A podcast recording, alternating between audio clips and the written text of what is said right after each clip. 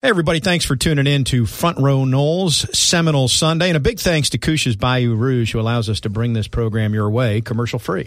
In business over 16 years here in Tallahassee, tabbed Best of Tallahassee by Tallahassee Magazine four straight years, Tommy, and six out of the last seven. And I got to set the record straight here. So I married into uh, somebody from New Orleans outkicked my coverage as many of us did. It's not about temperature. Is that where you're going? it, it is because I think there's a, a, misnomer out there that Cajun food means it's hot, and it doesn't. What it means is it's flavorful and it's doggone good. And trust me, I spent a lot of time because of said wife Laura, who is from New Orleans. Uh, at Coosh's Bayou Rouge. So I encourage you guys to do the same, and uh, they're open seven days a week. Have breakfast uh, Wednesday through Sunday. I get there often with my son Garrett. You should go as well. Make it a Sunday staple. That's what the uh, FSU football coaching staff has done. Matter of fact, Coosh's caters for the coaching staff uh, every Sunday during this football season. They break down the tape and get set for uh, the next opponent. So, again, thanks to Coosh's. They are on Thomasville Road uh, on the west side, just past Kerry Forest. Now, with that said, here's Front Row Noles Seminole Sunday. Broadcasting from the Prime Meridian Bank studios in the capital city of Tallahassee, this is Front Row Noles, Seminole Sunday with Tom Block and Keith Jones. Brought to you by Cornerstone Tool and Fastener, online at ctf.nu. Now, here's Tom and Keith.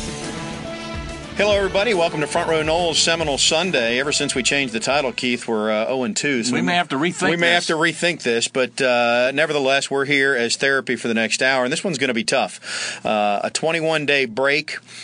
You didn't know if rust or rest would be better in this scenario. We did know NC State was going to be a good football team. It just felt like Florida State could never get control of the game. They were within a score most of the way. Even when NC State got it to two, Florida State got it back to one score, but couldn't get over the hump.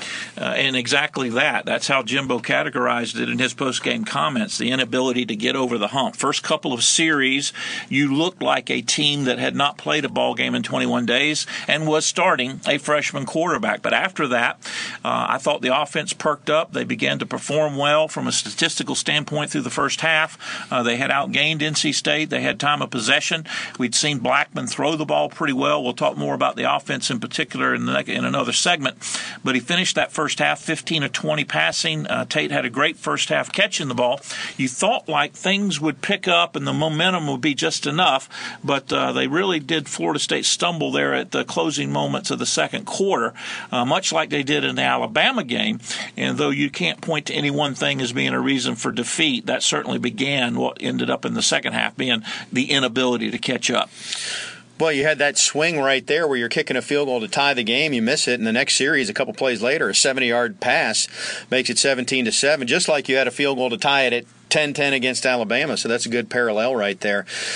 You also had uh, you, you did have a team that that fought to the end, but the defense could not get the key stops. I mean, this is an NC State team that likes to, like any team, be in front of the chains. They had third and nine or longer several times, and I don't have those metrics in front of me, and they were able to convert some third and longs at, at times that wound up spilling the time of possession heavily in their favor. What, whatever the number of conversion was, particularly in the second half, uh, you got to take your hat off to the Wolfpack because they did what they had to do on third down to keep possession and keep those chains going. And I think one of the parallels, Tommy, we don't like to talk about is this NC State offense goes up against this NC State defense every day in practice. And when time comes to control the clock and make some big plays, if this offense is able to do it against their own, then they're much able, much better able to do it against the others. And that's exactly what happened to Florida State. Uh, the, the, this offense for the Wolfpack did exactly what it needed to do when it needed to do it in order to leave Tallahassee with a victory. Well, and Jimbo talks a lot about situational football. And as I look at it, you look at the red zone scoring, and NC State was four for four, and FSU was five out of six. But it's misleading because FSU settled for four field goals there, and NC State got some touchdowns, uh, certainly more than what Florida State does did. And uh, you know, at the end of the day, you could point a lot of different directions, but that's a big one. Sitting about halfway through the third quarter, maybe five minutes left in the third quarter, I'm thinking, you know, this game could end up being like uh, the Ole Miss game last year, where Aguayo ends up with what six six field goals, I think, in that contest. But FSU was able to do enough offensively to pull out the victory in that opening game last year. Uh, that just wasn't the case in this particular ball game for whatever reason. Again, repeating ourselves, uh, Florida State wasn't able to find find that extra play, that extra whatever, uh, to get them over that hump. And as a result, uh, NC State showed why they're they're three and one, and why the ACC is a much different conference than we thought about it uh, five and ten and twenty years ago. And for Florida State, you're now at the point where you've got to reevaluate, reassess. Now, Jimbo will preach uh, one game at a time. I mean, that's all you can do. But for this team to be 0 2 that started preseason number three, uh, and here is where you are. Obviously, the hurricane, you couldn't have predicted that, but that took you out of rhythm too. Uh, it's going to be a climb back. Certainly, there are reasons why, not excuses but legitimate reasons why Florida State is sitting at 0 and 2. You mentioned the hurricane, and uh, I don't care what you said. These are 18 to 22 year old kids, and, and many of them are from South Florida. Their their parents, their grandparents, their families were in harm's way. Um, it was necessary and appropriate that time was taken for them to to uh, uh, focus on that to whatever degree they could help out. They could, but certainly you would take your mind off of football, getting re-energized, get your mind back to football after a 21 day layoff not done in recent history in Florida State, uh, uh, you know, annals. So as a result of that, and then with when Francois going down and you having to start a true freshman, we talked about uh, Chip Ferguson was the last true freshman to start, but that was the last game of the year. That was the bowl game. You know, you'd played 10 or 11, 12 games, uh, regardless of how much time Chip had gotten. He'd gotten that much practice time. Blackman's only been on campus six or seven weeks, um, and as a result, uh, there were times when he showed he was a freshman. Uh, but I tell you what, the upside the upside is big because there were times he showed that big arm and showed a great touch. We'll talk more about him in the offense. I personally would not put this game on Blackman's shoulders at, all. at all. I think you could say that there were some offensive miscues in there. There were some key penalties. We'll get to offense in the next segment. Defense did not get some key stops, as we mentioned. Special teams had a missed field goal. So you win as a team, you lose as a team, and we'll try to break that down. But let's listen to the head coach and see what Jimbo Fisher had to say. This is courtesy of Seminoles.com. Head coach Jimbo Fisher after yesterday's 27 21 loss to NC State. First of all, I'd like to say congratulations to North Carolina State. I thought they competed very well in the game. Got a very nice football team, did the things they had to do to win in critical moments of the game, and uh, played well. Our guys uh, played well at times in sections. Didn't, you know, just offense, defense, just couldn't, when defense would get going, offense couldn't finish off a drive, offense get going, defense couldn't get the next stop, just mixed up in some things. I thought our special teams really played well today. We had a nice kickoff return, got some good, got a nice punt block. Uh, punted the ball extremely well. Uh, unfortunately, we missed one field goal, but we hit four out of five. Wish we hadn't had to kick that many, but and we'll get that. We'll talk about that in a second. But uh, made some nice kicks there. Uh, it was a big time when we did miss it because it would have tied the game, and then we give up a score. But at the same time, they were always one play ahead. We just we didn't make the plays that we needed to make, and uh, like I said, I got to do a better job. Uh, you know, at the end, we had a chance to, to get down there and have a shot. And uh, disappointed we dropped the ball and then got a missed a block on a third down and uh, had some guys open, had a chance to make some plays. Thought the young quarterback James for the first game going out there and playing hit some nice big plays, made some nice throws, put his team in position. Uh, made one real nice touchdown throw on the first one. Uh, some of the other ones they covered, did some things. Uh, we ran the ball well at times, and then other times we did. We didn't finish drives in the red zone. That's another big key. We you know, usually we score a lot of touchdowns, but we were five out of six, but we only scored one touchdown. Got to finish that. Turnover had a critical one, but we got it back with the points, and you know, not a bad job for the first time going out there doing it. Uh, some of our young guys did that. Uh, had some uh, didn't get a couple signals. Had to call a couple timeouts, which I thought were costly in the game. That was not with the quarterback, uh, and I thought he did a nice job in that regard. One of them, he let the shot clock run down, but for your first game, only having one of those is pretty good. Uh, just guys, this line didn't line up where they were supposed to line up, but there's a lot of good still there, but there's still plenty of bad, and then we got to get that cleaned up. Still have a chance to have a nice football team. It's been done around here before with this kind of start, and uh, we just got to line up and go play. Don't don't hang your heads now. Get ready to go work and get ready to go play Wake Forest and win a game on the road, hopefully, and play a real good team and line up and play next week and we'll go. Again, thanks to Seminoles.com for complete coverage. You can log on and hear much more post game. We'll have some of it for you coming up a little bit later in the program. But, uh, you know, Jimbo did not use uh, rust uh, as an excuse. He, uh, when I talked to him on the post game show on the radio network, he said, hey, NC State's a good football team, and then pointed back the same direction that we've pointed here, which is some of the mistakes. Now, no question, you lose Auden Tate. Uh, again, this sounds like excuse making. It's really just potentially reasons. You lose Auden Tate, you lose Matthew Thomas, you lose Jacob Pugh. Those are all factors. Very much so, particularly with Tate, who had an outstanding first half, eight catches, 120, 130 yards in the first half alone. Uh, you lose two very key defenders, uh, with Thomas going out with that back injury and Pugh with the ejection for the targeting foul. Which, by the way, uh, save your emails and, and, save your your Twitters and your tweets. Uh, it, it's correct call.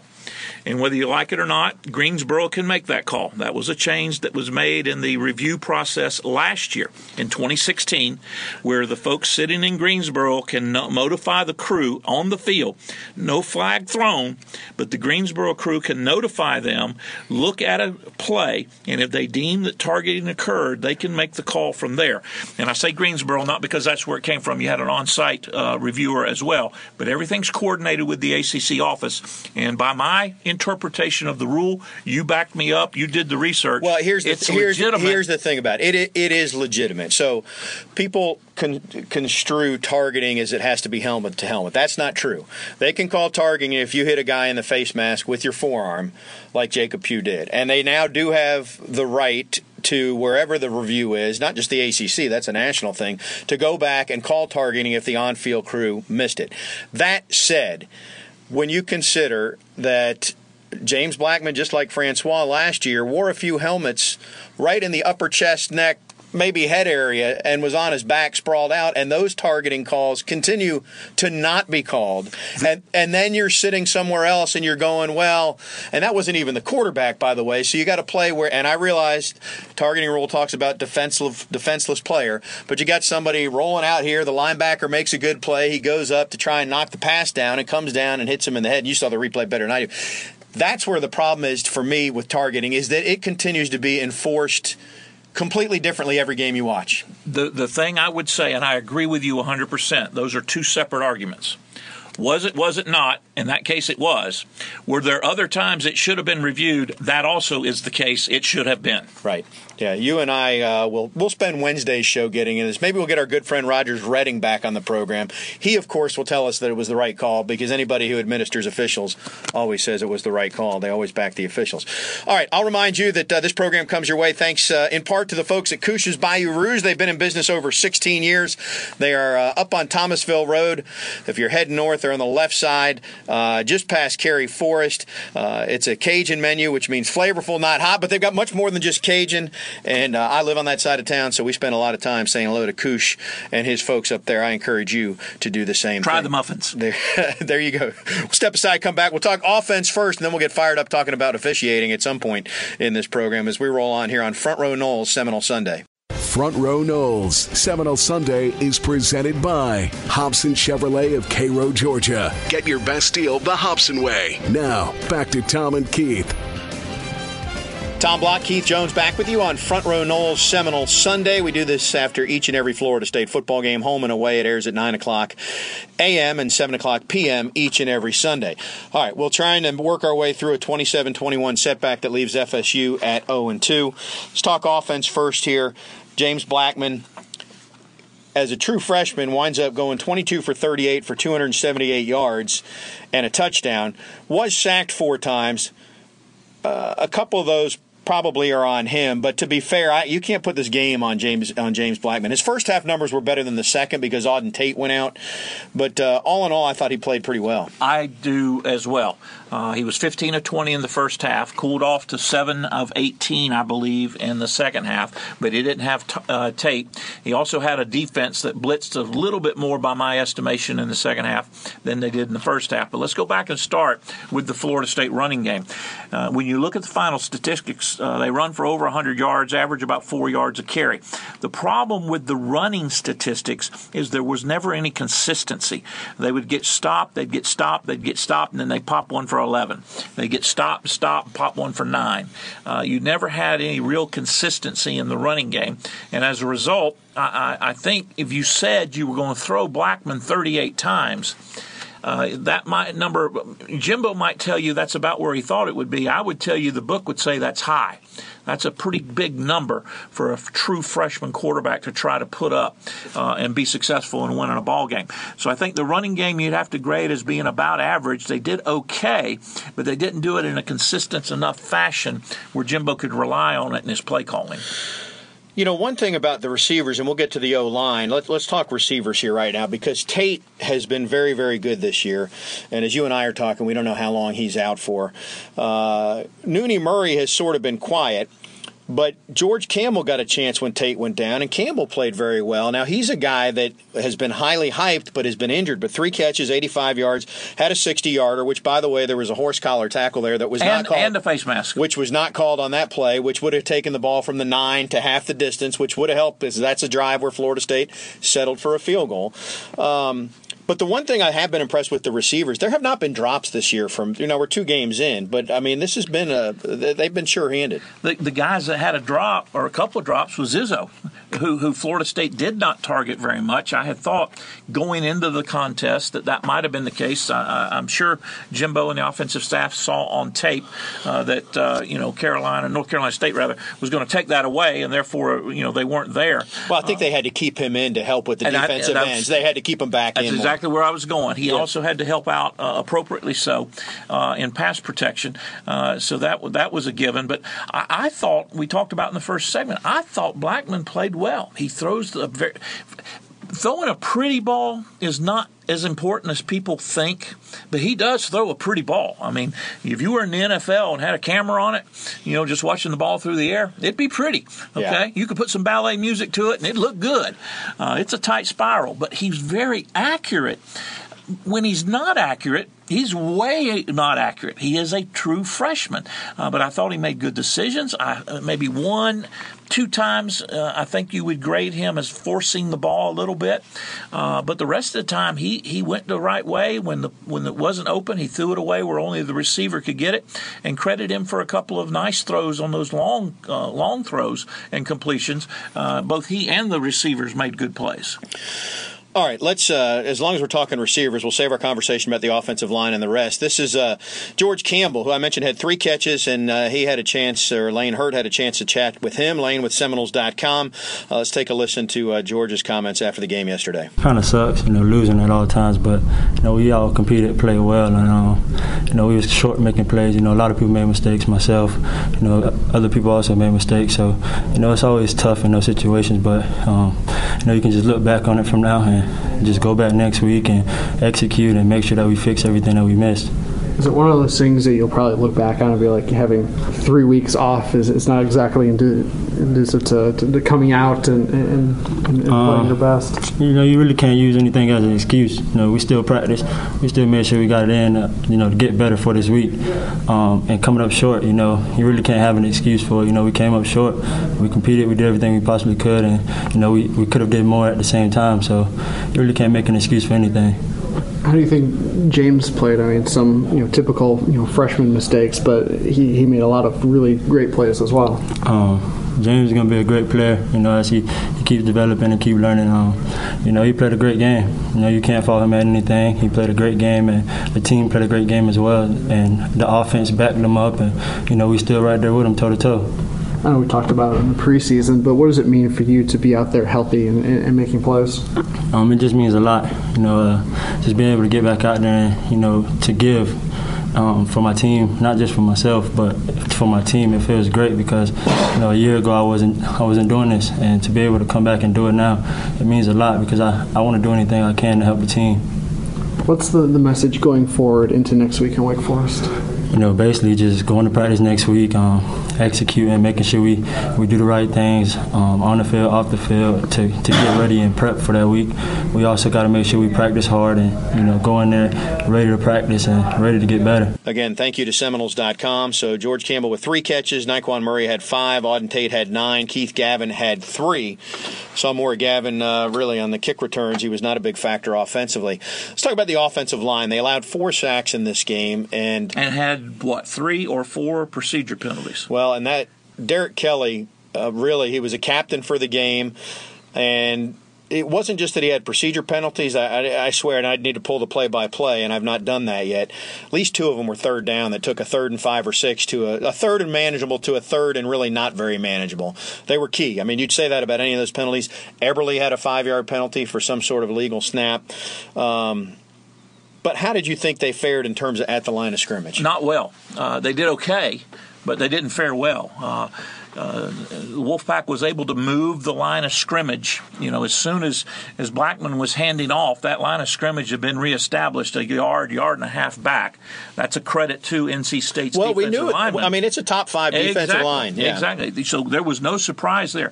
Florida State had no success running you know, we'll call it between the tackles, but I mean off of the guards up to the middle. The only success they had when it was when they could use their speed to get outside and then cut up field, but there just wasn't enough consistency there. And certainly when Florida State needed needed to move and pound the ball, uh, it didn't happen. Four sacks. Um, you know, that's a high number. You multiply that out in 12 game uh, season, that's 48. That would be cause for alarm.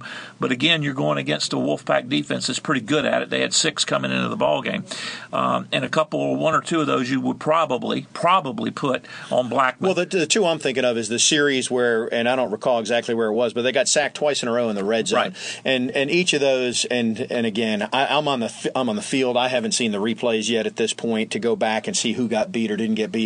But a seasoned quarterback, you can just throw that out of the back of the end zone and and live to fight another play. That's a very good point. And again, a seasoned, experienced quarterback, or at least a quarterback other than one, one game, uh, could possibly do that. And, and I'll be honest with you, based on the performance and the thing I saw from James Blackman, he very well will do that next week.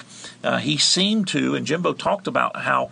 Every time he came off the play, Jimbo would sit down with him, and, they, and Randy Sanders would sit down with him, and they would talk about what he saw. And he was able to communicate exactly what he was seeing and what was happening. So it wasn't an intellectual or mental thing; it was just some occasional physical things that you would expect from a first-time starter. Yeah, I thought Jimbo did a nice job. Series three, series two, he went three incompletions in a row, and series three. Meanwhile, the defense is on the field. Jimbo talks to him for a while, and Randy Sanders talked to him for the whole time the defense was on the field.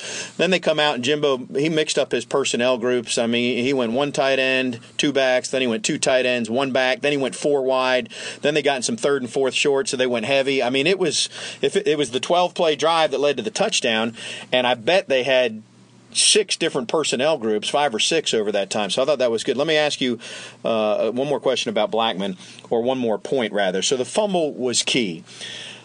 I thought that based on what they ruled on the field, it, they were correct to not overturn it. But I do think that had they ruled it not a fumble in live action, they would have reviewed it and, and stuck with that as well. It was just that close. The ball was starting to come out a little bit, a nanosecond before the knee touched. And again, you got to go back and, and understand whether you like it or not. What does the rule say? The rule says that there has to be indisputable video evidence to overturn the call on the field. And I echo exactly what you're saying. The call on the field was fumble.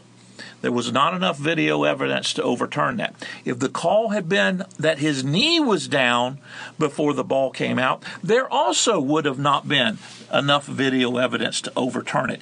And I think that's that's exactly what we're talking about. And if I'm Jimbo, when I go back and look at this tape, I'm thinking what Jimbo's going to see is there were several times, maybe maybe as many as a as a dozen times on both offense and defense, when Florida State was just that close to getting over the hump, but they didn't do it. Problem is, we're two games in, and we said the same thing about the first game. So that that is a significant question that's been raised. All right, we will uh, turn our attention to the defense when we continue on this edition of Front Row Noles Seminole Sunday. Broadcasting from the Prime Meridian Bank Studios in the capital city of Tallahassee, this is Front Row Noles, Seminole Sunday with Tom Block and Keith Jones. Brought to you by Cornerstone Tool and Fastener, online at ctf.nu. Now, here's Tom and Keith.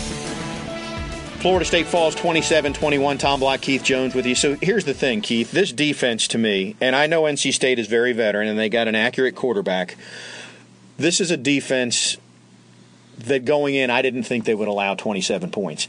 I thought they would allow 17 to 20 points. Uh, and had they, Florida State would have wound up with a win. Now, I, I had picked Florida State to win more in the 30 to 20 range, but uh, for for as veteran a team as this is, there's some disappointing mistakes to, to reflect on. The mistakes that were made were the types of mistakes that you would expect younger players to make. And, and while I know Derwin is a redshirt sophomore, he's going to get put in there too because on the long pass play, he, he just missed a tackle at midfield yeah, it was a big gain. It would have been a first down. They might have scored anyway, but but they definitely scored because Derwin missed that tackle. Uh, I believe Nate Andrews also missed the play on that. Whoever was over there, uh, you know, Garden, they were right there, but they didn't make the play. And that same thing can be said on a number of times when runs skirted out of there. Uh, probably the most disappointing. You hate to look at one play, but the last possession, you know, it's third and nine, and basically NC State is conceding to you. They're just running a sweep. It wasn't anything fancy. And they pick up 12, 13 yards, convert the first down, run the clock out. That's a play where you've got to be looking to your left and looking to your right, and you've got to be reminding yourself as a defense that they cannot convert this. There is no way they're converting this. And yet they let it happen. So let's talk about this. And again, you have the advantage of seeing some replays uh, if you're not too busy doing your your duties up in the booth. I didn't really see the replay on that, but I think that Derwin, you know, shot inside and it opened up the outside. Now I don't, I, I wouldn't know without talking to Jimbo or the coaches. You know, did he miss the responsibility on that play, or who who opened up the outside? Why well, I, I will tell you, I don't know the rule. I know the rule from 35 years ago if I'm in that same situation as Derwin, the rule is if I'm taking on a back, I go upfield. If I'm taking on a lineman, I go inside. In other words, if I'm going to get overrun by a lineman, I want to bump that play outside.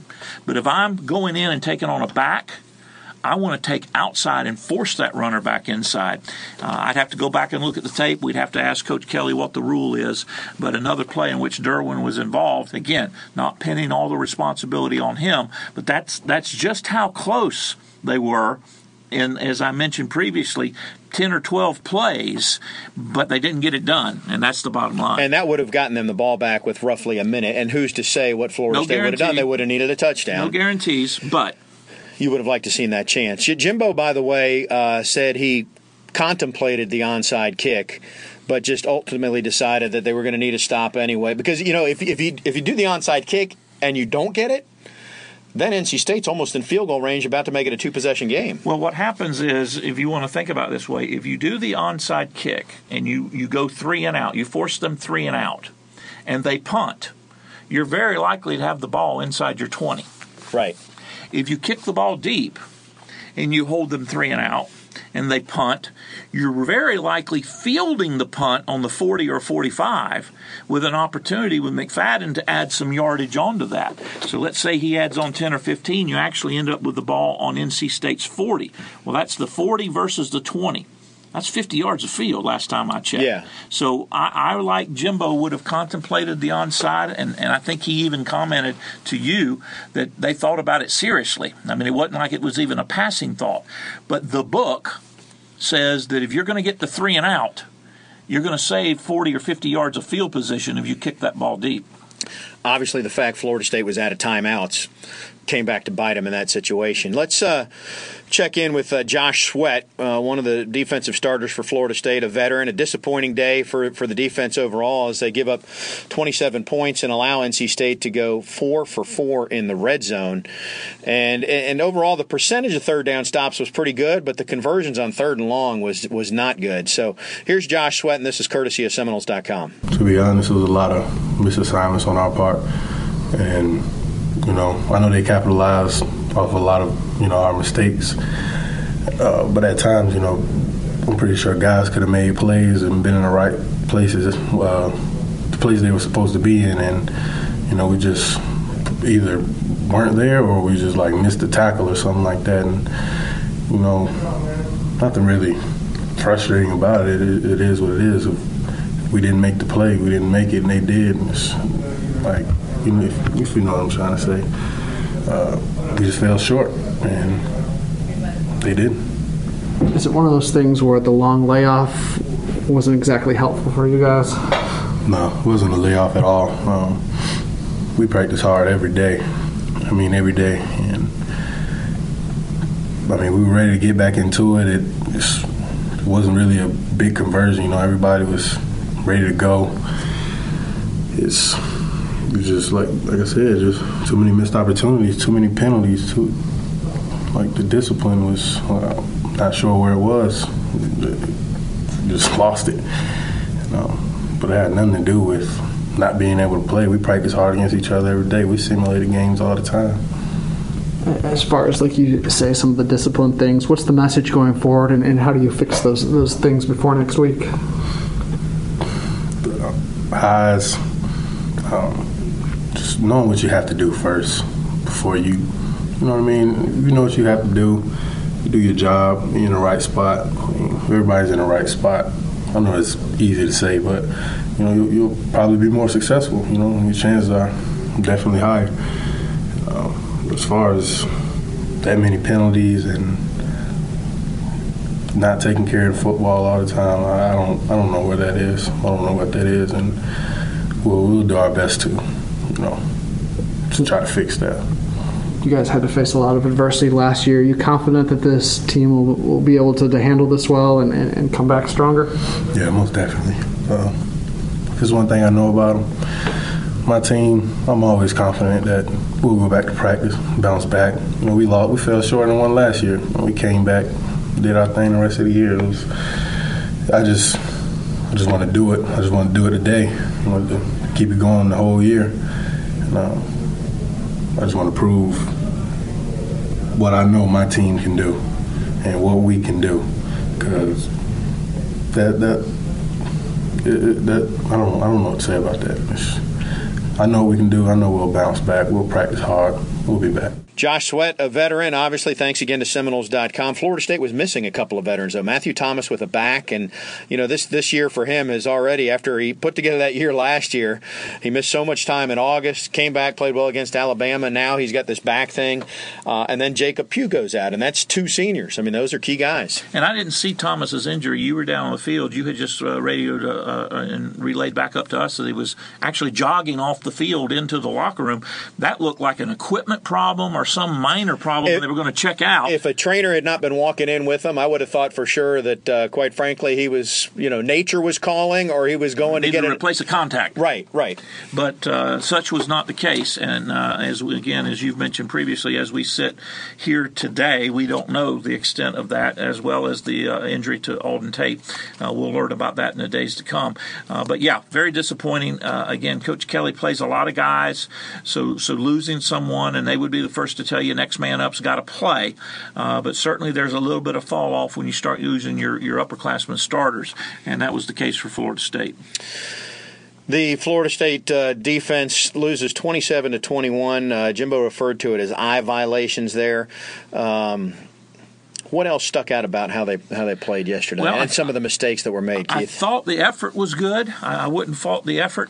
The one thing I would fault, and you would have a better feel for it than I uh, down there, but it didn't appear that there was anybody taking charge, at least verbally. Uh, to try to rally the troops or keep the troops pointed in one direction. Uh, I don't know if that's a factual statement on my part. I'm on the ninth floor. I'm looking down, but it just didn't seem like there was any um, anybody creating that sense of urgency. It looked like they were all going through the motions, going through them full speed, and and not backing down. But at some time, you're going to need that little extra effort, that little extra oomph. To how many times we said that now? Three times now to Yeah. get over the hump, and that never occurred in the 60 minutes of football. Let me tell you something that I've seen in both games that uh, has alarmed me a little bit. Not not both of these things are defensive, but this is a more veteran team, and I thought against Alabama that when the game started to get away, guys started to press, i.e., tried to do too much, like Gavin on that return, DeAndre forcing a couple balls, instead of just doing your assignment and letting the play happen. So if you go to yesterday's game, we already talked about Derwin on that third down. Was it the right play or not? Uh, I'm talking about the last third down that NC State converted. Earlier in the fourth quarter, there was a play leading up to NC State's last touchdown, where McFadden, instead of even attempting a tackle, stuck his Went- hand in there trying trying to strip the football. So again, the point I'm making is you've got guys that instead of trying to do their job, as Jimbo would say it, are trying to do more than their job, and that more often than not leads to problems rather than the the hero plays that you're trying to make. And that's also, Tommy, a direct result of what game you're playing. Game two. Game two. You know, by game three or game four, you get all that kind of stuff out of you theoretically. Uh, another reason, another uh, bad thing as a result of that 21 day layoff. All right, Florida State falls 27 to 21. We've uh, got more to discuss. Special teams, we'll get to that, and maybe we'll continue our conversation about the officiating. Uh, just because, Keith, you and I Can we haven't. be fine? Uh, we, we, I, I don't know. I don't know. Do we want to find out? We don't want to find that Okay. out. Uh, we'll be back to put the wraps on this show right after this. Front Row Noles, Seminole Sunday is presented by Hobson Chevrolet of Cairo, Georgia. Get your best deal the Hobson way. Now, back to Tom and Keith. All right, uh, a few more minutes here, Keith, to break down uh, what's been a breakdown for Florida State, uh, two games in a row now. And before we get some more thoughts, I do want to thank Coosh's again for uh, being a sponsor of Front Row Noles Seminole Sunday. Told you about them and their location uh, earlier. They're open seven days a week for lunch and dinner, Wednesday through Sunday for breakfast. I get asked this question, by the way. Uh, some people misconstrue or, or don't realize that they are kid friendly. Trust me, I have young kids. We go up there all the time. They have a kids' night. They're kid friendly. It's not like they're going to be eating something spicy off the menu. They've, they've got plenty that uh, is on every other kid's menu in town, so they, they handle that as well, plus uh, the flavorful Cajun food. All right. Uh, obligatory, I guess, discussion about special teams. They, they clearly were better. Now there was a key missed field goal in the game that maybe ch- you know maybe changed how you manage the game at And the I end. I didn't see that. How close was it? Uh, you know, I make it a point to try and get behind the uprights on kicks. And so I was on, as he's looking at it, I was behind the left upright. He missed it to the right. So I, I guess what I'm saying is I'm 15 feet away from it, and it looked fairly close, but uh, you know I would still say five feet at least. It wasn't like it was six inches. Understood. Point being, I wasn't right behind the upright he missed it at. The good part was, though, the ball got up. There was no danger on any of those that I saw, including the one extra point. That he, that there had been effort and work on getting the ball up and over that line as opposed to shotgunning it. So and he went four for five. So uh, my concerns, granted, it's one game, but he got the ball up. To your point, the punter was better. The first punt was not good. After that, punted pretty well. Very well, actually. Very well, actually. Florida State blocked a punt in this game at a crucial time when NC State, the last thing they wanted was a blocked punt. And FSU got one from Brian Burns. Derwin James uh, squirted out. Now, that was after the safety, so it's a little bit unconventional there. Um, but, but I thought overall the, the, the special teams took a step forward. I, I agree. And, and I- McFadden caught punts. Exactly. Balls didn't hit the ground, that type of things. Pardon me. Um, I don't think you pinned this one uh, on uh, on special teams at all. Uh, certainly, it'd have been great to have a, a, a return for a touchdown. Uh, you, you almost got something close to that with Burns' punt block, um, but you know you can't rely on your on a pick six or a, or a punt return or a kickoff return to win ball games. Uh, you've you've got to win those ball games and then go over the top with with uh, special team play. The special teams played well enough to win, so I'm not faulting them in any way, shape, form, or fashion. You know, one thing the defense has not done through two games is force a turnover. Not That's not good. not at all. Uh, do you think Florida State needs to be more aggressive defensively? I think there's a legitimacy that they could ratchet it up. The problem is, the problem is when they ratchet it up because of issues like eye discipline and things like that. When you go one on one on the outside, particularly with a passer that is as accurate as Finley was. I mean, he threw some balls into some tight spaces in the intermediate routes between 8 and 15 yards. There were guys draped all over those Wolfpack receivers, but he put the ball right in there.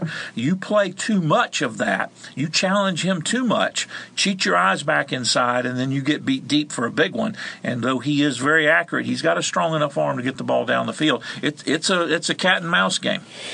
I didn't feel like they blitzed much yesterday. Am I mistaken in that? I, I think that's accurate. I'd have to go back and look at the tape, but I, I think that's accurate because I thought they thought they could get enough pressure on him, and he gets the ball out so quick I think it that's. I think that's probably more of it. If you're Charles Kelly, you don't want to waste an extra guy or two blitzing because he's going to You're get the gonna get ball out anyway. anyway. So they opted to go, and that's probably the answer to why they did that.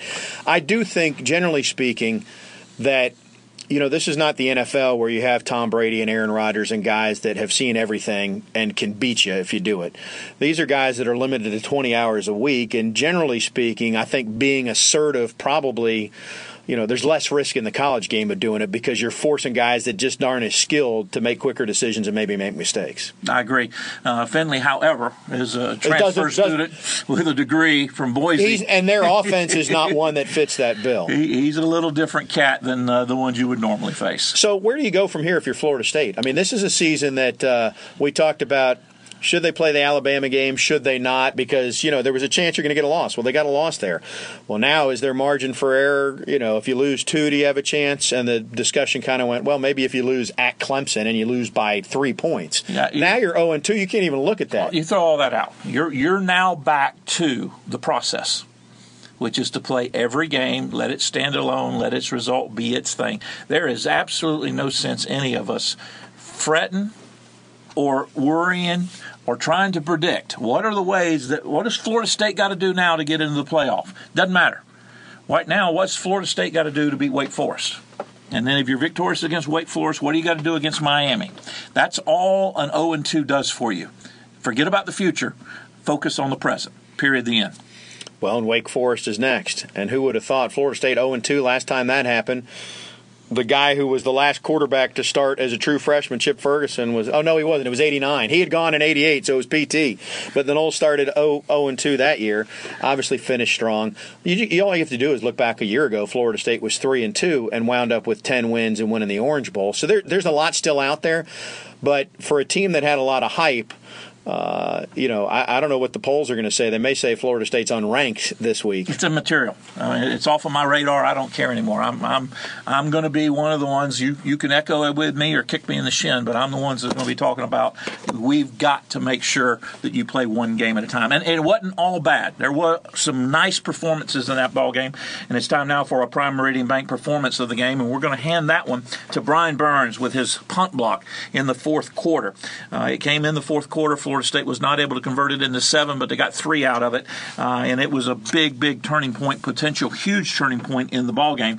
And of course, our Prime Meridian performance of the game is brought through by Prime Meridian Bank. If you're shopping for a home mortgage, try my bank for the best rate the first time. Prime Meridian Bank, Tallahassee, Crawfordville, and on the web at trymybank.com. Prime Meridian Bank, member FDIC, equal housing lender. NMLS number 393620. See the folks down there, they'll do you right. All right, let's go back to a question I didn't fit into the offensive uh, segment, Keith, and it is we're two games in now to the to the running back situation, and maybe this question comes because for the last two years it was atypical, and that Dalvin was out there every play, uh, to the point where it was the questions were is he running Dalvin too much? Now we're sort of in this. You see Jaquez one time, you see Cam Akers another time, you see Rasul and maybe it's because all their skill sets are so differing. Uh, the the bottom, the main question I'm asking here is: Do you need to settle on one guy that's playing two out of three or three out of four series, and then you go to the other guy? Well, it's how you get there.